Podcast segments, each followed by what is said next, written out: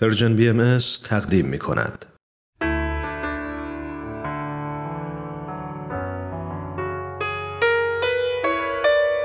یادی از گذشته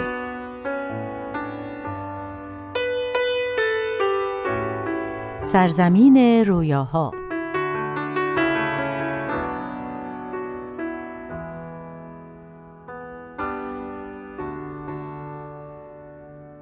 استاد من خودم رو توی جنگل تصور می‌کنم که یه کلبه چوبی توش هست و نزدیک کلبه یه رودخونه جاریه. و من همینطور که صدای آب رو میشنوم به نور آفتابی که از لابلای شاخ و برگ درختها میتابه نگاه می‌کنم.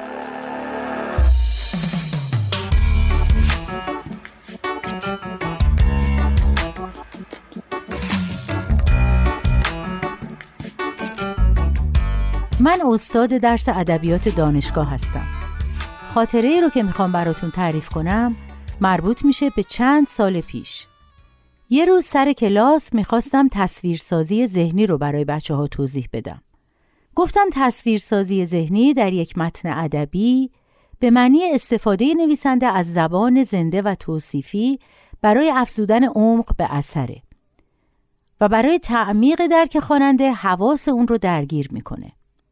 بعد برای فهموندن بهتر مطلب از همه اونا خواستم که برای مدت یک دقیقه چشماشون رو ببندن و خودشون رو در جایی که همیشه آرزو دارن اونجا زندگی کنن ببینن و سعی کنن اونجا رو برای ما توصیف کنن.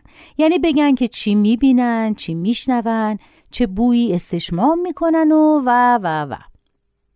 بعد از یک دقیقه یکی یکی شروع کردن به توصیف سرزمین رویاهاشون.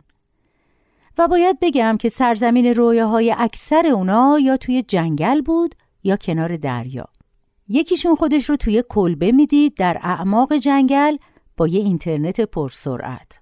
اون یکی کفشاش رو در آورده بود و داشت کنار ساحل قدم می‌زد و خونکی آب و شنهای نرم و جنبش بچه ماهی های خیلی ریز رو با پاهاش احساس می‌کرد. یکیشون تو دل کویر یه کلبه داشت و تو ایوون دراز کشیده بود و هی دستشو بالا می برد تا ستاره ها رو تو مشتش بگیره که یک دفعه باد شدیدی اومد و شنهای نرم رو پاشید به سر و صورتش.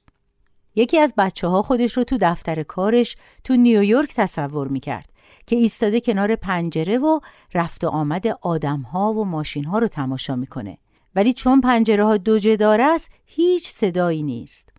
آسمون آبی پر شده از ابرای قشنگ. منشی دفترش وارد میشه و میگه همه کارمندا تو اتاق کنفرانس منتظر اون هستن. یکی دیگهشون یه مزرعه داره و مشغول کشاورزیه و صدای قارقار کلاقها که دست جمعی از بالای سرش رد میشن رو میشنوه و با آسودگی خاطر و افتخار فراوون به مترسکی که همین امروز صبح درست کرده و وسط مزرعه قرار داده نگاه می‌کنه.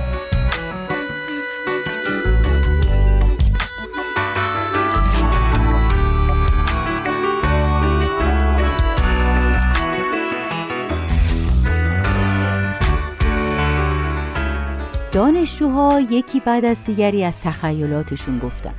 تا اینکه نوبت رسید به حمید. حمید اهل شمال بود. از اونجایی که همیشه دلتنگ بود و حتی اگه یه روز تعطیل داشت می‌رفت شهرشون مطمئن بودم سرزمین رویاهاش یه جایی نزدیک شهر خودشون باید باشه. اسمش رو که گفتم سرش رو انداخت پایین و مدتی سکوت کرد و گفت من چیزی به فکرم نرسید استاد. گفتم هیچی. چطور؟ نمی‌خوام خیلی تصویر پیچیده ای رو بسازی. یه صحنه ساده از جایی که دوستش داری برامون بگو. گفت راستش اول رفتم سمت جنگل. همونطور که قدم می‌زدم و از بوی درختها لذت می بردم صدای گوشخراشی تمام فضای جنگل رو پر کرد. جلوتر که رفتم دیدم چند نفر با اره برقی افتادن به جون درختها. و اون قسمت از جنگل تقریبا خالی شده بود. دلم گرفت. برگشتم رفتم سمت دریا. تو ساحل قدم می زدم و داشتم به یه کلبه چوبی نزدیک ساحل فکر می کردم. که با صدای موتورای چارچرخ که برای تفریح به مردم اجاره داده میشه منو از رویا بیرون آورد. نگاهی به ساحل انداختم و دیدم تا چشم کار می‌کنه بطری و پلاستیک و زباله وجب به وجب ساحل رو پوشونده. حال بهم به دست داد استاد.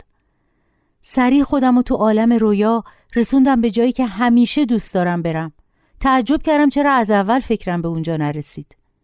استاد ما یه تالابی داریم تالاب میانکاله. هر سال هزاران پرنده مهاجر میان اونجا.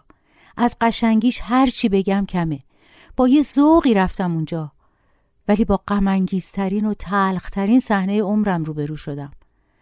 خروار خروار پرنده های رنگارنگ و زیبا و کمیاب تو مرداب افتاده بودن. همهشون از بین رفته بودن مرده بودن. اون همه راه رو پرواز کرده بودن اومده بودن اینجا. اینجا که شاید سرزمین رویاهای اونا بوده.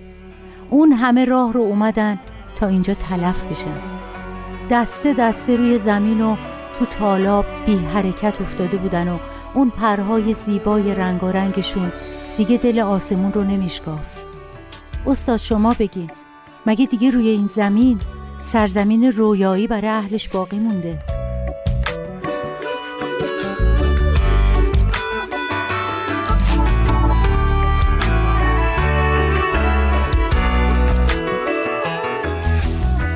حمید بغز کرده بود و این جملات آخر رو با حق می گفت من مبهوت این تصویرسازی ذهنی حمید بودم و زبونم بند اومده بود. واقعا نمی‌دونستم چی بگم. تحسینش کنم بابت جملات مؤثرش یا از عمق فاجعه ای که برامون تصویر کرده بود اظهار تأسف کنم. بهش گفتم حمید واقعا نمی‌دونم چی بگم. گفت استاد بذارین من بگم. ای کاش این طبیعت زیبا رویای هیچ کس نبود. اون وقت شاید هنوز زیبا بود و زنده بود و نفس می‌کشید.